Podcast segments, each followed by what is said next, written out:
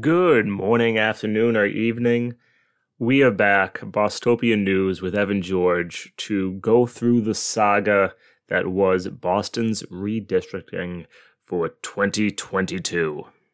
I, like many of you, have been closely following along for at least the past few months, ever since Ed Flynn removed Ricardo Arroyo as chair of redistricting. And yes, we are going to talk about that because I think that is very important context to unfold about everything that occurred afterwards. And rather than trying to do quick podcasts to update all the twists and turns, I figured I'll wait till it's all over. We'll just do one long overarching arc. What happened? Why did it happen? Why does the new map look the way that it does? And what does it mean for the future? But to tell the story, again, we have to go back to the DA race with Kevin Hayden versus Ricardo Arroyo I am not at all going to relitigate or open up that entire thing. Go back and listen to my most recent podcast for more thoughts on how that ended. But if we were to review Boston politics on a pendulum, which I hate the pendulum analysis of political ideology and history, but let's just use it for now. We saw progressives with massive wins throughout the city of Boston with Wu's election, some of the more progressive reforms in terms of the powers of the Boston City Council, and with an overall, we'll call it left leaning council being elected. Then we saw the return of the conservatives. I'm not going to go through the Massachusetts Democratic primaries. You can lump that in there with this if you want. Sure, we're focused on Boston. But what we did see was the conservative forces unified in the special election for DA and were victorious. And this began on the Boston City Council, even though I'm sure they had some heads up and involvement with the Globe's release, the pressure on Ricardo Arroyo himself, the pressure on people who endorsed him. But on August 29th, 2022, a letter was submitted to the city clerk of the city of Boston reading as such Dear Mr. Clerk, in what I believe to be in the best interest of the Boston City Council as a legislative body, I have decided to temporarily readjust committee assignments for the next 60 days. Keep that number in the back of your head. At that time, I will reassess this decision with all available information. Please find enclosed the revised City Council committees listings. If you have any questions, please feel free to contact me at 617 635 3203 or at Ed Flynn at boston.gov. Sincerely, Ed Flynn. And that was basically the letter that removed Ricardo from being the chair of redistricting. And this set off alarm bells throughout the city of Boston, myself included, when I started to consider, oh, this is really the prize. Because while I'm sure this move had two different motivations, one was in the short term to damage Ricardo Arroyo's chance for election, but the second was to get someone in there who would be easier to coerce, who would be easier to pull in the direction of a more favorable map for conservatives, or at least to get a better outcome than they would have under Ricardo Arroyo. And with that, we have the vice chair, Liz Breadon, resume control. And though the conservatives were again successful in that effort, I think it was phrased on September 7th, that was the date of the special election, they effed around, and on November 2nd, they found out. Basically, meaning we see the pendulum now go the other way, and we see the more progressive elements being able to work together to get what is a very favorable map for the next 10 years. Now, I always criticize journalists when they use the word progressive because there is no agreed upon term or usage of that. There's a couple of policies that to me you have to agree with to even come close to credibly saying that label, mostly around Green New Deal and around a Medicare for All system, but those are easier at the nationwide level to look at and label. I also like my personal definition that a progressive is merely a Democrat that you like and everyone uses the word as they see fit. But I'm basically going to use it interchangeably with liberal as just everything left of center. Though many of the people that I'm putting that label on do also have center right positions, particularly around economics. But again, I'll get lost in minutia if I try to untangle all that in one podcast. Okay, so how did the progressives achieve this? What was the timeline? Well, shortly after that Suffolk DA election, the Boston City Council had to grapple with massive population changes within the city of Boston. And what some describe as a self imposed deadline of November 8th, though I think it is a very necessarily concrete deadline, but we'll discuss that difference in a little bit. Now, these population changes, being reflective of the most recent census, the goal is to have approximately 75,000 people in each of the nine districts.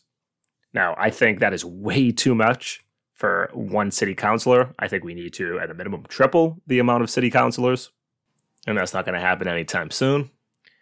The current system that we have with the nine districts and the four at large was created in 1983, not too long ago.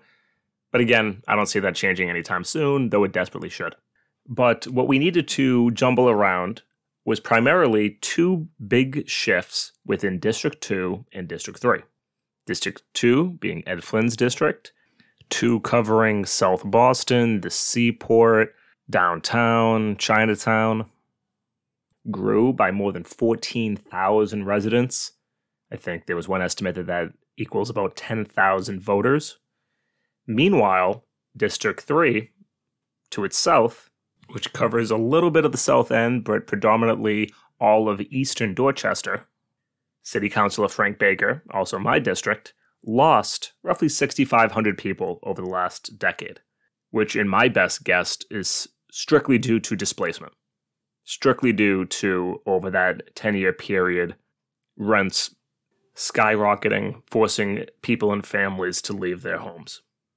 And for really the rest of this podcast and for how it ended up unfolding, this was really the dynamic of how can we cut pieces out of District 2 in a way and then rearrange District 3 to ensure that District 3, and some of the language is called an opportunity district, but how can we make it so that Ed Flynn and Frank Baker, through this process that we have to do because of the changes in the population, have a harder time being reelected?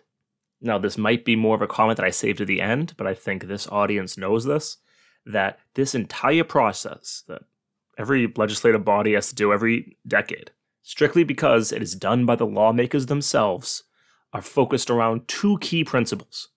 One is incumbency, to protect yourself. You want to draw the district in a way, whether that is you absorbing certain precincts, whether that is you releasing certain precincts, that give you the most favorable voter base. And it's very easy to figure out what is and is not a favorable voter base because you can look back on the previous elections, see where did you get the most votes, where did your opposition get the most votes, in the most recent election, who in the most ideologically consistently aligned with you did well here, who did worse there, and you can just take a knife and carve it up. And if you ever want to read a really great book on how the Republican Party has used this strategy so successfully, curse word incoming, it's called Operation Rat Fucked or the book itself might just be called Rat Fucked. But this is done all over the place. So that's number one incumbency, protect yourself. And number two, as a little bit of an added bonus, you can screw over your ideological rivals in the hopes that they get knocked out because everyone here knows the power of incumbency. We have the least competitive elections in the country. And when you introduce new precincts or you remove precincts that were favorable to the incumbent, then the incumbent just doesn't have exposure and name recognition in those areas like they normally do. They don't know the networks, they don't know the neighborhood ties as well as they normally would for a precinct that's been there for decades. And it's just a lot easier to find someone to knock them off. And that is ultimately what this was also all about. We can pretty that up in any language that we want to, but ultimately, that is the game. And if politics and your understanding of it is truly that politics is about power and the reallocation of resources in our society and who does government favor and who does it not, it is okay to state something like that outright, even though I understand that as politicians, they're not able to be as forthcoming as I, a TikTok slash podcaster slash volunteer. Now that we had Liz Breadon as chair, by about September 26th, so now this is, I don't know, two weeks after the Suffolk DA's uh, election is over, we saw two different maps emerge. One was from Liz Breadon herself, and the second, and this was incredibly clever, I want to talk about it for a little, little bit. Ricardo Arroyo and Tania Fernandes Anderson. And why I'm saying that's so clever, because, you know, I made my statements about Ricardo pretty clear. Uh, again, go back and listen to the last episode. He's definitely a smart guy. And I just love the move of he is removed by Ed Flynn as the chair of redistricting. And then he says, basically, oh, F you. I'm just going to submit my own map anyway. Basically, signaling that I have been working on this this whole time for people who said that I was too distracted and that I am going to be a force in redistricting, regardless of my title as chair or not. Very good, very smart, great politics. And I'm not going to go into the differences between those two maps that we ended up seeing from Liz Breadon, that we ended up seeing from Tania Fernandes Anderson and Ricardo Arroyo, because shortly after, we had the Unity map. And on October 18th, on the steps of City Hall, we had Liz Breadon, Ricardo Arroyo, Julia Mejia, surrounded by prominent organizers throughout Boston, joining together, listening to the words of the NAACP Boston president, Tanisha Sullivan. I'll read you her quote. Each time is an opportunity for us to move our city forward to ensure that we're doing all we can here in the city of Boston to be exemplary in protecting and advancing voting rights and ensuring that as our city evolves, all voices are heard. And this map, which came out of a public meeting that the NAACP held the week previously, and again as a merging with from NAACP, Ricardo Arroyo, Liz Breadon, other forces, came together with this map. And what it did was very aggressively go after District 2 and District 3. Because, again, as I stated earlier, something was going to have to change with those districts regardless. And there is ways of doing it which helped conservatives. There are ways that doing it that slightly hurt them but not too bad. And there are ways that you could have done it to really just target those two districts.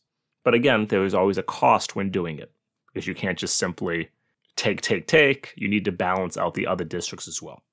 And that map, which was not the final map that we ended up getting, took significant pieces of Southeast South Boston away from D2, bringing that into D3, but then greatly expanded D3 into the Codman Square area, and then simultaneously kicking out the southern precincts of Dorchester and bringing that over to D4. And I know that's a lot of math, and it's not worth going too much into what those details would have looked like because it does not reflect the overall map we ended up getting, though this was really the starting point for the map we ended up getting. But what it ultimately would have done is remove some of the white conservatives out of D2. Because again, if you are Ed Flynn and those white conservatives are your base, and you have to shed some precincts, you would want to shed the precincts that aren't your base. You would want to shed the precincts that vote more progressive. And so by removing and cutting off those parts of South Boston, you do diminish the political power of South Boston, and again, by extension, remove very favorable areas out of D2, but you do put those in D3 which again for some of you might sound counterintuitive. Oh, well, what doesn't that help Frank Baker? It does.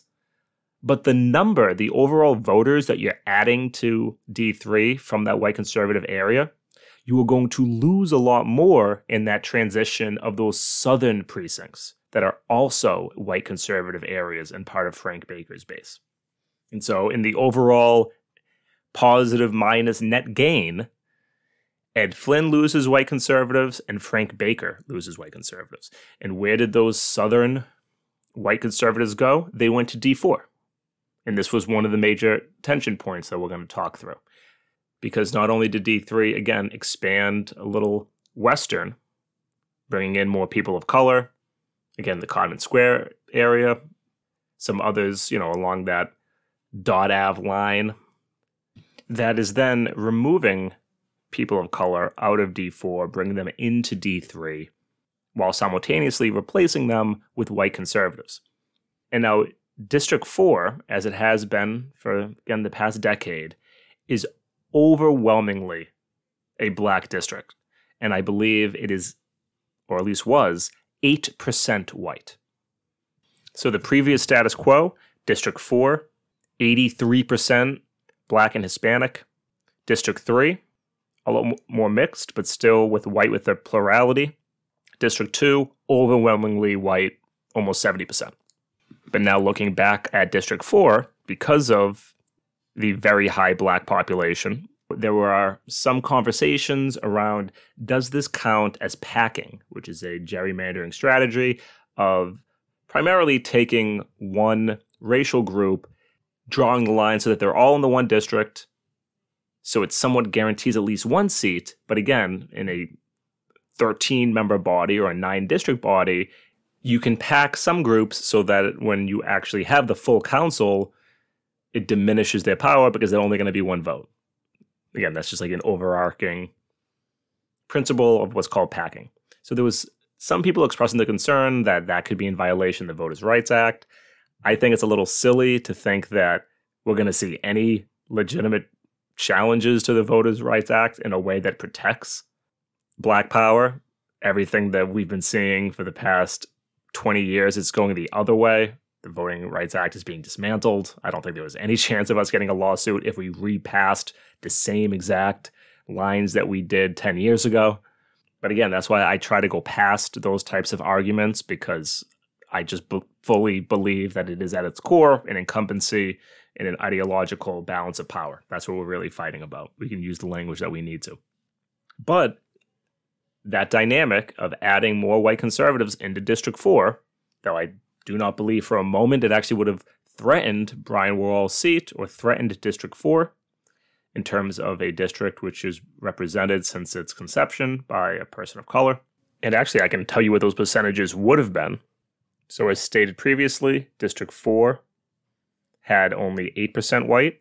If the unity map passed in at least the form that I was shown, that would have now gone from 8% to 14.8%.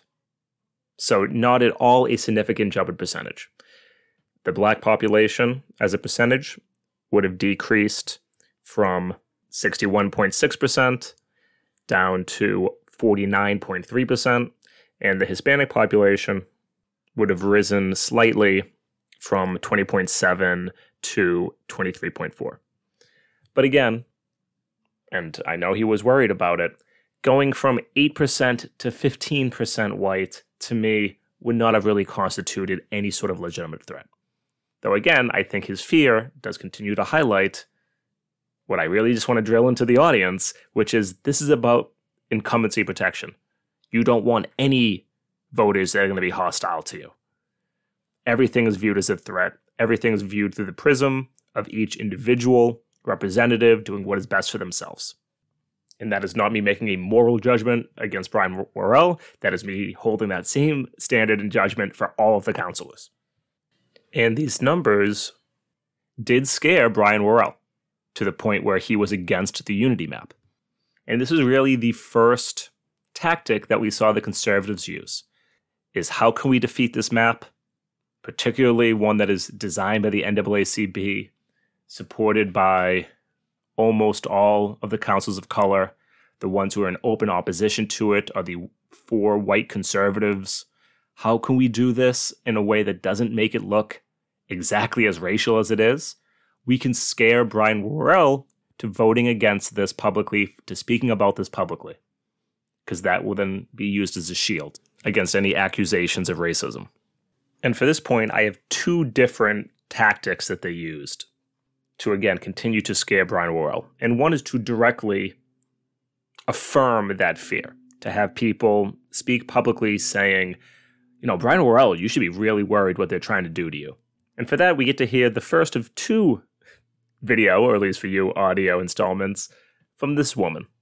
Former Boston City Councilor representing Dorchester, I believe District 3, from 1994 to 2011, who then did not seek re election, leading to the election of Frank Baker, because she wanted a position as the city clerk, who recently retired. Yes, I am talking about Maureen Feeney.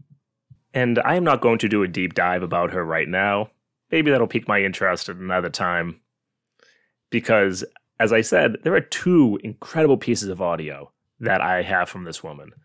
And she retired at the beginning of this year. I'm just going to read you the first lines from her retirement because she did get a lot of press.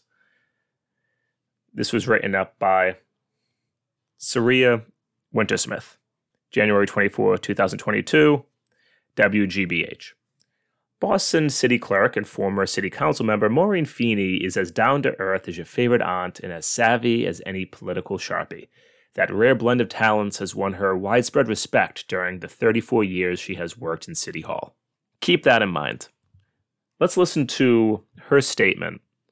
This is speaking out against the unity map during a redistricting meeting. I believe that did take place in Dorchester. This is on October 20th. And I'm really just going to play you the ending of her speech. She basically talks about her family is from here. And she talks about how she was involved in the construction of the Viet Aid Center that's on Charles Street. But here we go. So I know that this is the most challenging. I did redistricting in 2002. A lot has happened since 2002. But the fact of the matter is, don't take power from one neighborhood to give it to another neighborhood. It should be shared. And I'll be honest with you, some of these maps, I fear for our good councilor from District 4 because I'm not sure that is really an opportunity for someone.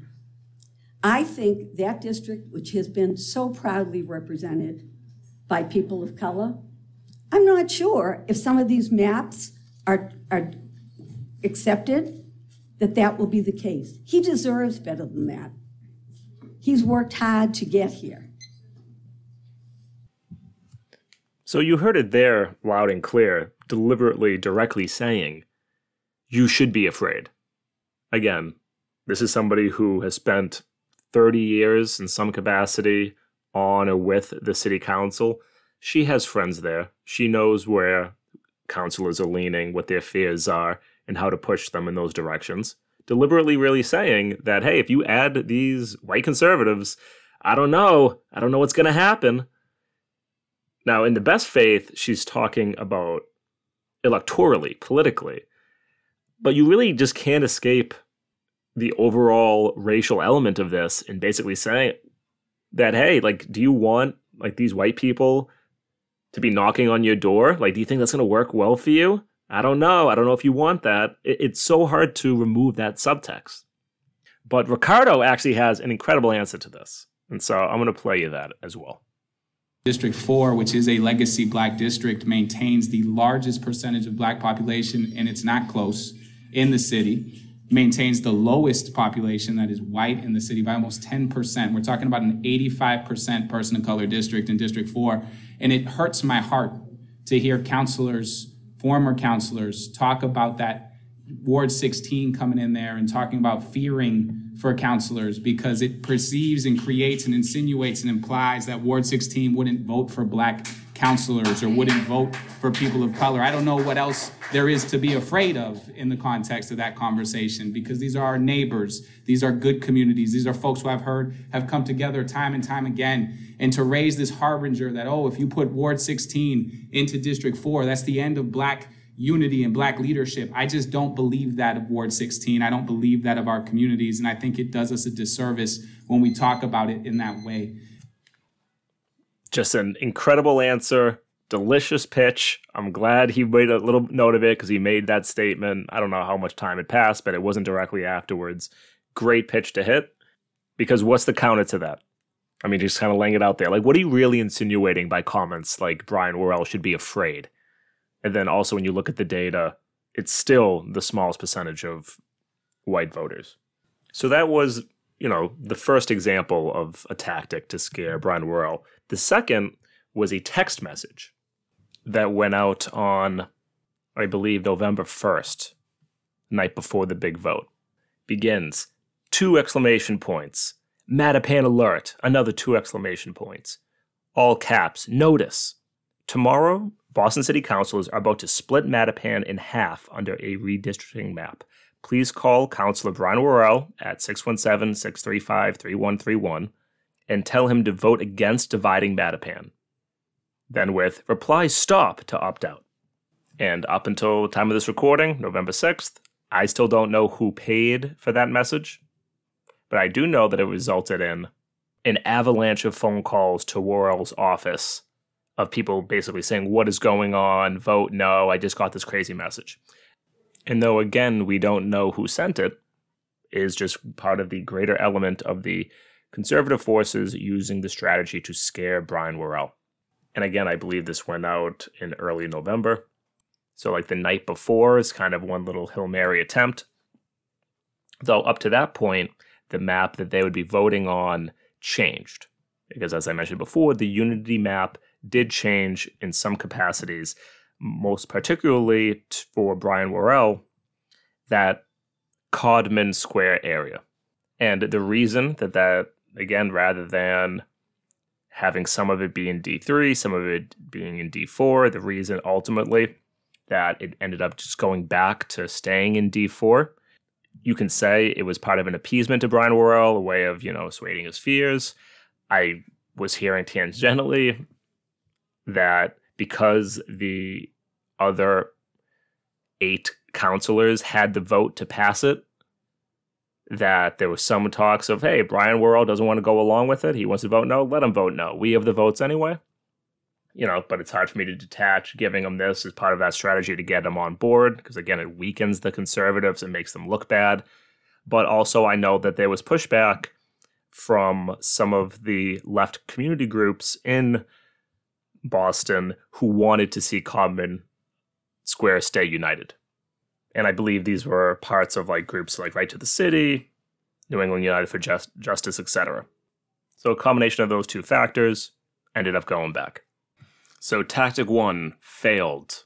Scare Brian Worrell. He ended up voting yes. Tactic two they tried was to use affordable housing projects in Southie that when you then accepted some of the new precincts, split them up. I'll read Ed Flynn's statement that he released November 1st about why he would be voting no, but also him calling for a blue ribbon commission. Because another big element of this is delaying. And I'll talk about that one next. But here's his quote on affordable housing. It feels classist to me that we would ignore the wishes of public housing neighbors and remove from them representation within the communities they reside. I fail to see how dividing neighborhoods, public housing developments, and communities of color is in the best interest of the city of Boston. In the two public housing developments under consideration, or that was under debate, we'll call it, one was the Anne M. Lynch homes at Old Colony and the West Broadway and West 9th Street complexes, which previously we were all in District 2. And them saying, Flynn using the word unconscionable. When people are trying to dismantle my district and eliminate public housing out of my district, I take that personally. That is a quote written up in a Globe article by Emma Platoff and Alexander Thompson. This was on October 18th. So they went with the affordable housing just about until the end. And to that I say that there are roughly, I think, 54 public housing complexes that are under the ownership of the Boston Housing Authority throughout Boston. It's either 52 or 54. I think 54. And the idea that we cannot, for some reason, let these two developments be in two different districts when all of the other over 50 are all spread over the city, all in different districts, is absurd. And is, of course, just grasping at straws to maintain those precincts in the areas where Flynn wants them to be. So that's a quick one, and they continue to ride affordable housing. But now let's talk about the delaying. And, you know, we see the strategy always, and maybe now is a good time, and I'm going to emphasize this on a later strategy they they used. I'm not against any of the tactics that were deployed by the conservatives. I'm not against scaring or pressuring city councilors to vote your way. I'm not against using elements or wedged points to break apart the coalitions that are opposing you. I'm not against, and here's the third one I want to talk about delaying. And so my criticism is always because I do not want to live in the world that they wish to live in, that I am ideologically opposed to what the conservatives, not just in this country or world, but in Boston, want for the city of Boston. I think it is a colder, darker, meaner vision of humanity that they want to bestow, some ladder of hierarchy that they imagine they'll sit atop of. But anyway, delaying. And this is now when we get to talk about the deadline of November 8th. Because technically, there is no statute or anything in the charter that says this must be done by November 8th, or this must be done by the next upcoming election cycle. And I think actually the only legal requirement is that this gets done until maybe 2026. That's what Ed Flynn said, and I have no reason to say that he was making that up. But the reason that that deadline of November 8th was so important, and the reason that Ed Flynn and Frank Baker were trying to delay, and of course the other conservatives as well on their behalf, is because there is something written. I don't think it's in our charter, maybe it is, but it's certainly in our election law that you must reside in the district that you are running in for a year, which means that when there are new precincts added to District 3, that if somebody resided in one of those districts and then wanted to run for office, they have to have been living in District 3 for a year. But if you delayed it past what is, I think, going to be November 7th, because the next election is November 7th of 2023, then that blocks any new people from challenging you. Because again, these are going to be new precincts with new people, new community groups, new neighbors that the incumbents don't have the same leverage, pull, and knowledge of. So they, at a minimum, want to delay it past that deadline to make sure that no one new enters to challenge them. And this is what, no big surprise, the editorial board of the Boston Globe got so fundamentally wrong in their piece that was published on October 27th titled, Don't Rush into a New Redistricting Plan. It's, and this is the subtitle, it's more important for the Boston City Council to produce new electoral maps that reflect community needs and withstand legal challenges than to meet an artificial November 7th deadline. And we'll talk about the legal challenges because that is, I believe, still going on. And here's how they describe it, because they have it literally completely backwards. I'll read you the quote. Quote, Indeed, the supposed deadline of November 7th mostly serves to protect the incumbent councilors themselves. That's because under the city charter, candidates for city council need to live in the district for a full year to run for a district council office. And if the redistricting results in any incumbent councilors living in the same new districts as colleagues, they want time to establish residency in a new part of the city. So, what they are saying is that the council is pushing to get this done before November 7th are actually doing this to protect themselves. Because if you drew the boundaries a certain way, you could take two sitting councilors, put them in the same district, and then the one that I guess theoretically, if it happened too late, now wouldn't be able to run in the new district they reside in. So, like for example, if you took the actual physical addresses of the counselor who live, I'll just say counselor District 1 and District 2, and then I redraw the map so that now District 2's counselor, Ed Flynn, lives within the new boundaries of District 1. And if you wait until after the November 7th deadline, now Ed Flynn couldn't run for office challenging Gabriella. And the fundamental thing that they get so wrong about that is one, the new map doesn't do that. The new map does not exclude or remove any actual city councilor's home address and puts them in a new district. So it's a completely made up situation. But again, they completely miss that it's actually the opposite. Is that the move to delay protects incumbency, not the move to get it done. If that situation were real, the one that they're describing, that they drew two councilors' physical addresses within the same district, then yes, that, that would then be a very credible argument to say that you're doing this to screw over politician X. But that's not what was happening. That was literally never on the table to begin with. So to insinuate that they're only doing this for that motivation is Looney Tunes. It just doesn't exist in reality. But of course, they don't explain that. They just say they're doing it to help them, when in reality, it's the exact opposite. But anyway, another massively deceiving and disingenuous scare tactic from the Boston Globe's editorial board. No big surprise. And now the next strategy lawsuits. Again, fully support using lawsuits as a delay tactic or to get what you want, even though, of course, the judiciary is no friend of the left. Because they were originally going to vote on this map, not when they did, November 2nd, but the week previously. And this was successful, again, bought the conservatives another week because they decided not to vote on it because of a lawsuit that was brought against them. So this was reported by Sean Philip Cotter, who did an excellent job covering this process, as he always does, does a great job co- covering the Boston City Council on October 25th. Quote, a group of South Boston civic organizations has filed an open meeting law complaint against the city council as neighborhood groups leery of the body splitting up Southie vie for more public hearings.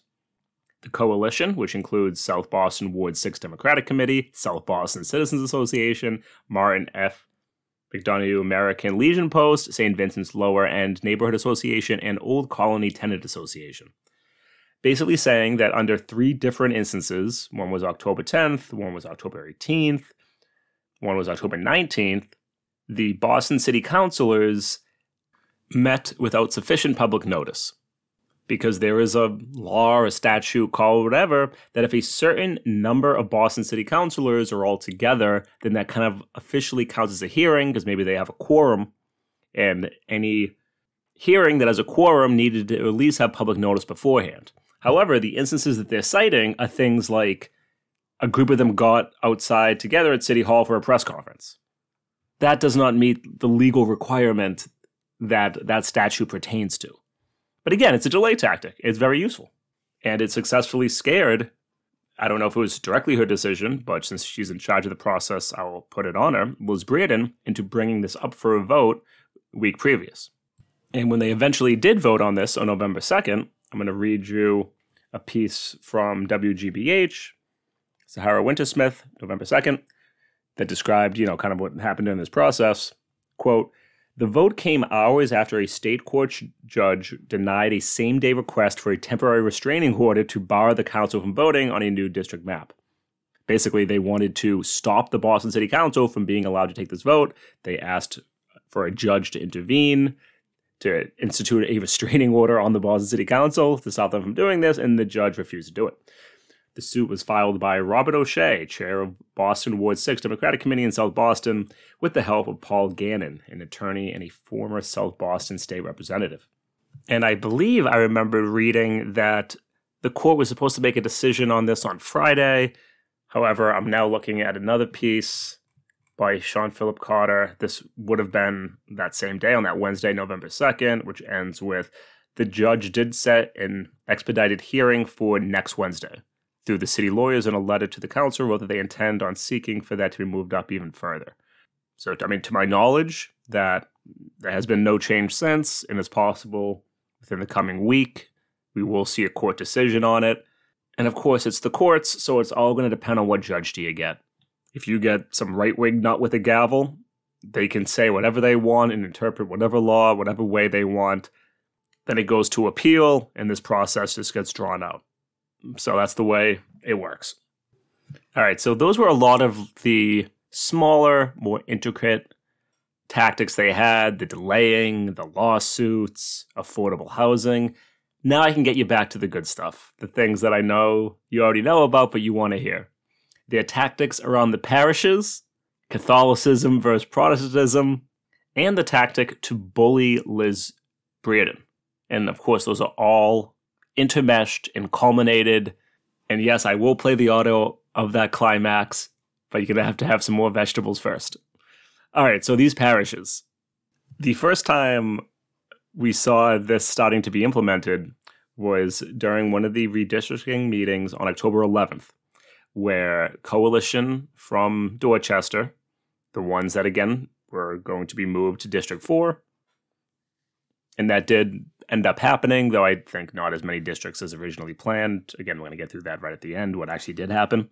And they showed up in these white t shirts that had the names and the churches of the parishes on the back, basically arguing that these new maps are going to put parishes half in one district, half in the other. And we're going to go back to our f- new friend, Maureen Feeney, who spoke out in support of this tactic while draping the white shirt over her clothing. And just like before, we're jumping in mid Reyes because we don't got that kind of time. As you know, equal population, compact districts, contiguous boundaries, and preservation of neighborhoods and communities of interest are also among other necessary considerations. Since its creation in 1983, I think sometimes we forget that these districts were only created such a short time before. That was the first um, time the district um, had been cre- the districts had been created, nine districts.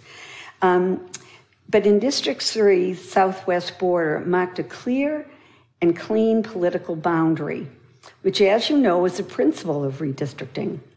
Unlike some other cities in the center of the city, District 3 has several intractable boundaries, such as the Atlantic Ocean, the Neponset River, um, the city of Quincy, the city of Milton, train tracks, and other clearly defined boundaries, such as ward committees, civic associations, and parishes. I, I know you're not supposed to have any signs on. Um, but in reviewing the map, I have grave concern that the recommended changes to District 3, especially precincts 8 and 11, will tear apart the very fabric of that community without any corresponding benefits. I respectfully request your reconsideration of such dramatic changes to the Dorchester community. I thank you for your time and consideration and the opportunity to share our concerns. I would just add one little, well, I won't get emotional, but um, 168 is also the home of the Richards family, Martin Richards. And, and um, you know, obviously, not just Dorchester, but everyone came together after the bombing. But there was a history before all of that that made this community of Dorchester hold on to each other so dearly. So uh, I'm just going to cut her off there. Um, she goes on to tell some story about the MBTA.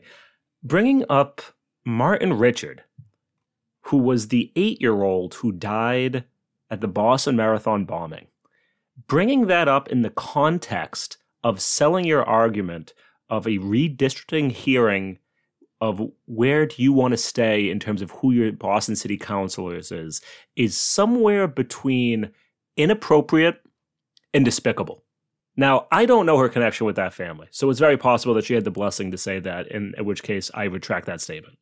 Or I don't know if she had a personal enough connection to that child that you can take ownership of it as part of your own story and then use that to sell your context. If either of those things are true, I retract that statement.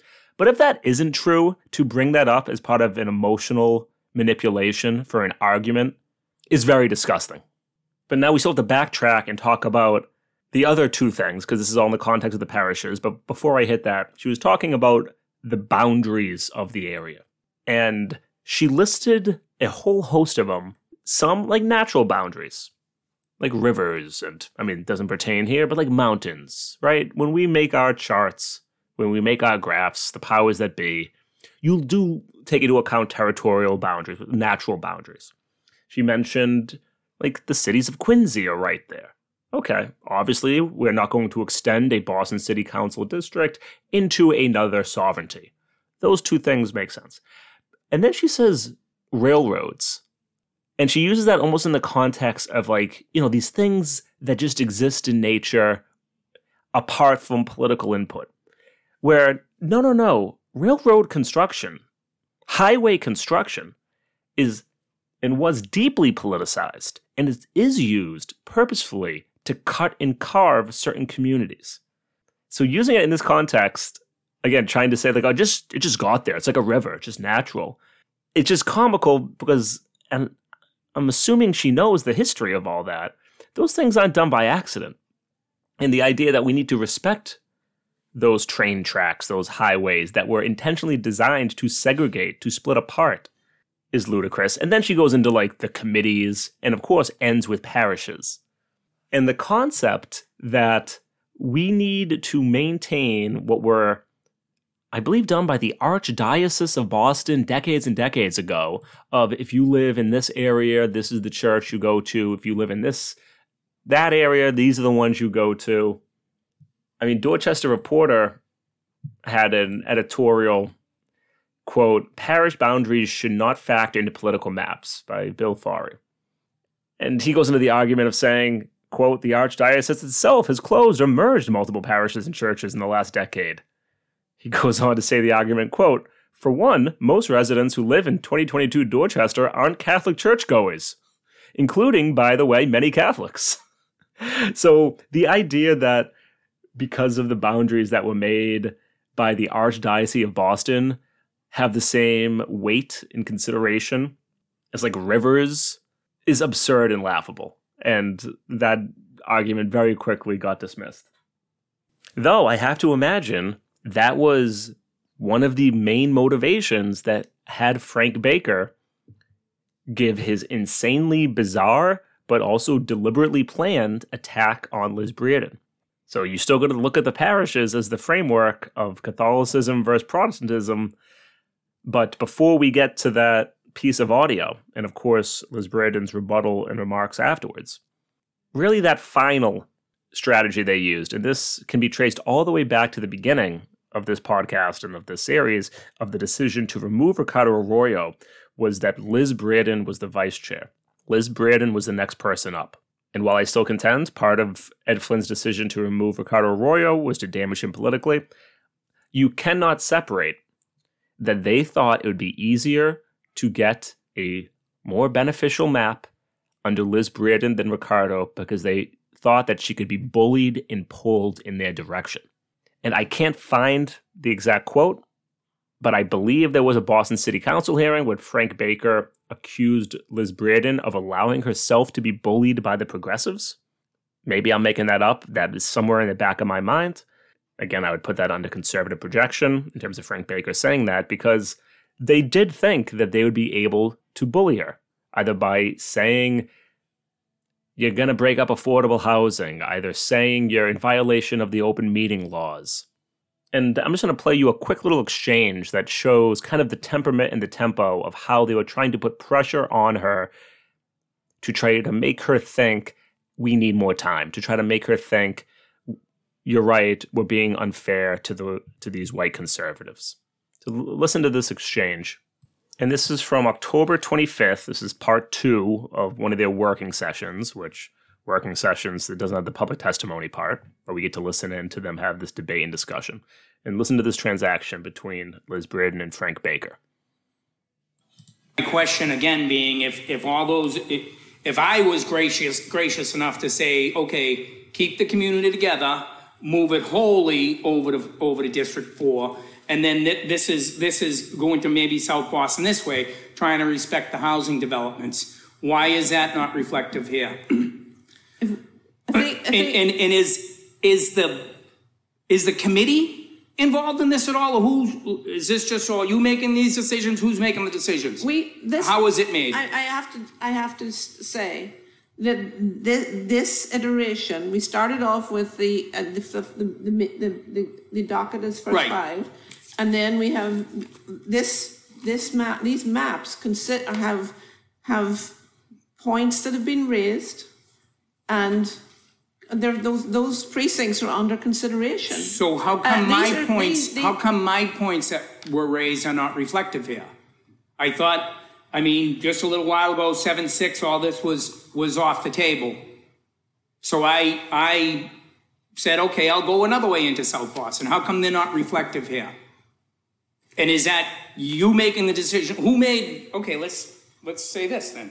Who made that decision to not have my changes in here, in, in my demographics here? We printed out these because they're a, a, a, a pro, step by step. I step. understand what these are. The question is, how come the changes that I made are not in this packet? We, your, your changes, we can pull them up on the, on the screen in, with, the- from Districtr. I We're voting on one of these here. This is what we're voting on.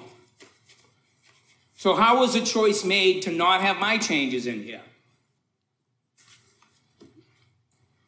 Was it made by you alone? And if so, why? There's a, ma- a range of different changes in this packet, in these, I understand. We all made And changes here today. and I this- saw, I sat through the changes. Yeah. But I made changes myself that made qu- quite a lot of sense. I thought the, the numbers were pretty good. District four went up to almost fifteen percent black. That's what we're trying to do, right? no, we're also uh, trying to create an opportunity district in District Three. To increase. But the doing effect- that, it's, it's increase- increasing a white percentage in, in, in District four, is what we've been, we've been talking about here. increase the effectiveness of the opportunity, for an opportunity district, effectiveness for an opportunity district in District Three is moving things around a little. A little, wow, that's a little, I would hate to Actually, see what a lot is. you know, Okay, so can you I- answer the I- question? How did, how come my changes, my map is not here? We've got two you- other maps, why is my map not part of this package? Because that tells me, and I, and we're not ready to vote, but, but have the vote tomorrow, have at it, great. Um, why, this tells me that one of these two things here is what we're voting on. And Where is mine? the, the two areas of I'm going to pause that there. You get the idea. I'm going to show you the end of this exchange. Again, this is already the beginning of a part two. And so this is, I don't know how long this day was, but now this is at the end of this part two of this working session.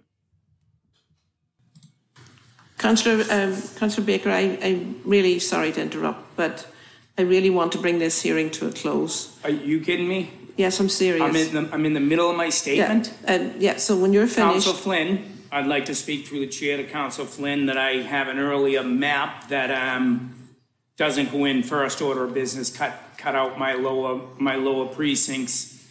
It retains your, your borders. It does, it isn't nearly as destructive as all these other, other maps are. It gives, it gives, um, District Eight, Bay Village. And I can't believe you tried to cut me off in the middle of my statement. It, it just shows e- exactly I've this, been- what, how this whole process has been totally stacked against me. Unbelievable. I thought you were I gonna be un- I- fair. I- I- thought you were gonna be fair. Councillor Baker, You were I gonna cut me off in the middle of my statement. I'm sorry, I, I, You should be sorry. I'm sorry, um, So tho- those two parts, I think, just do a good job showing like the tone and the tenor that they're going after her. And I'm going to keep reiterating, I'm all for bullying bol- politicians. This is not a statement on the ta- the tactic. This is on whose behalf and to what outcome they're trying to achieve. And of course, I didn't even play for you some of the more wild things that Frank Baker said during these multiple hearings. During one of the hearings around October 17th, Frank Baker says, quote, they're telling us white people don't matter.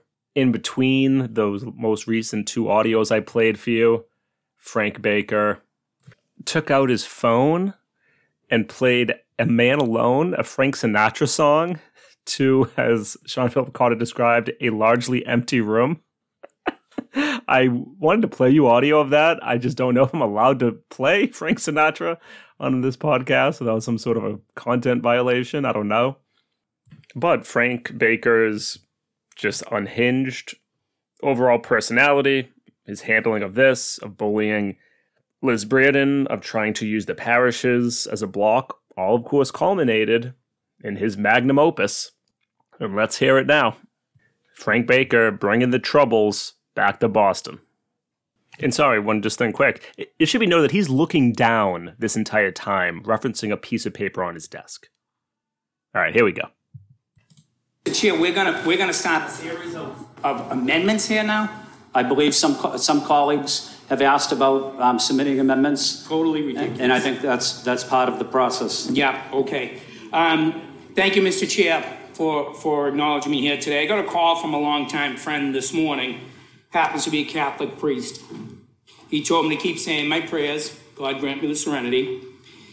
And uh, on a side note, he said that the, the clergy in Boston, they're all talking about this process right here. And, and they're viewing this exercise as an all-out assault on Catholic life in Boston. And it's not lost on them that the person that's leading the charge is a Protestant from Fermanagh. As the maps we are voting on today indicate, me, excuse me, as the maps we, maps we are voting on today indicate, We're in brief recess, we're brief recess. Mr. President, it's a personnel. So they go to a recess. Ed Flynn comes back saying that Frank Baker was in violation of the rules. He pitches it back to Frank Baker for an apology, which he apologizes. Again, he read from a statement this was planned. And he then asked to continue his original statement in terms of his thoughts on redistricting. Ed Flynn instead says we're going to hear from Liz Breadon to respond. Here is her response. I do want to ask if Council Breadon did want to, did want to make a statement. Um, I thought it was appropriate to recognize Council Breadon. Council Breadon, you have the floor. Thank you, Mr. President.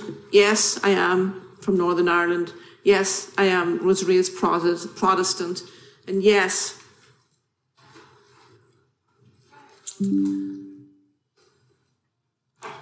as a, as a Protestant from Northern Ireland, growing up in a rural community that was bisected by the division of Ireland in 1922, and set up a, a Protestant state for a Protestant people that systematically discriminated against Catholics in housing, job opportunities, funding of education, access to healthcare, the ability to own.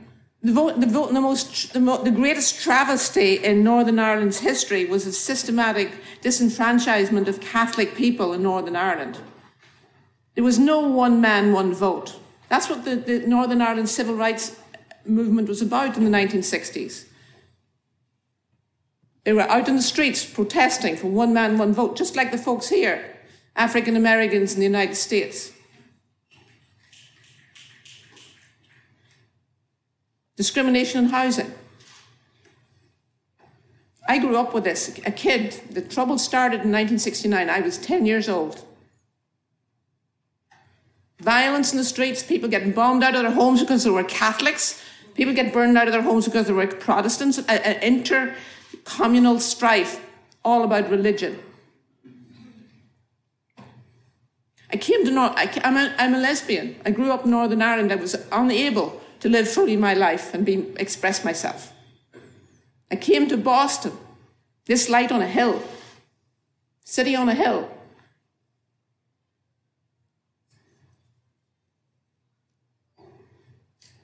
I married a nice Irish Catholic girl called Mary McCarthy.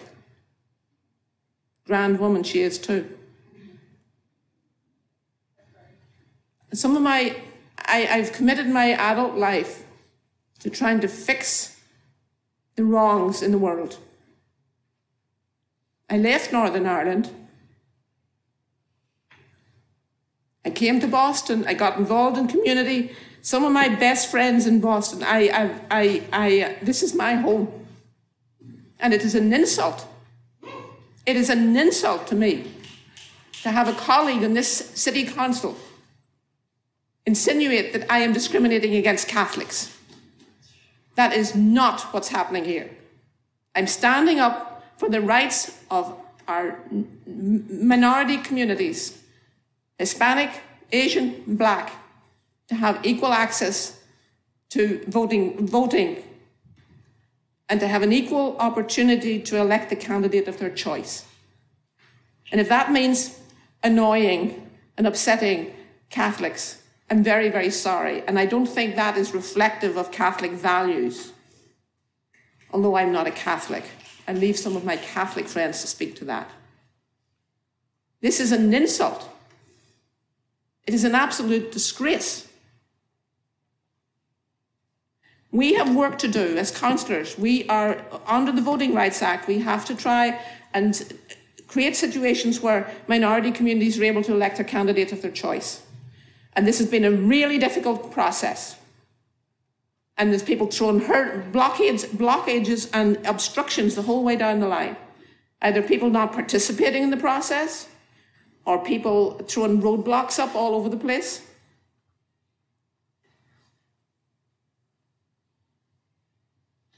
I, I, I'm just trying to do my job. I'm the district councillor for Allston Brighton. And people saying, well, why'd she get the job? Like, nothing's going to change. Well, not, nothing's going to change in Allston Brighton because we're out on this little island out there that if you had to change, you had to move us anywhere, we'd be in Brookline, Newton, or Watertown. Like it's, we've got this. My my great colleague here, Kenzie Bok, and I shared bits of 21. The next time we redistrict, District 8's coming into District 9. There's a lot of change in this city, and hopefully some of it's for the good. We have a we have a, a, a growth Mayor Walsh uh, said had a target of 65,000 new units of housing in the city of Boston. Like, it's something's got to give. You can't add 65,000 units of new housing and not expect that you're going to move some boundaries and create some new districts and move things around a little. So we're trying to work with data. We're trying to be work with the with with logic and rational thinking, and we're trying to do the best for all of Boston. And I take it as a personal attack. That anyone, anyone would doubt my sincerity and commitment to this process. I am doing this because I believe in civil rights, I believe in, in, in, in voting rights, and I actually urge my, my, my colleagues stand with me and vote, this, vote for this map. It's a defendable map. It's addressing some long-term, long-standing uh, disparities in our in our city, and I f- really feel that you know the, the, moment is now. So thank you.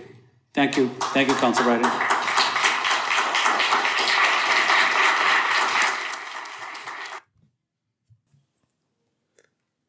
Yes, um, truly incredible.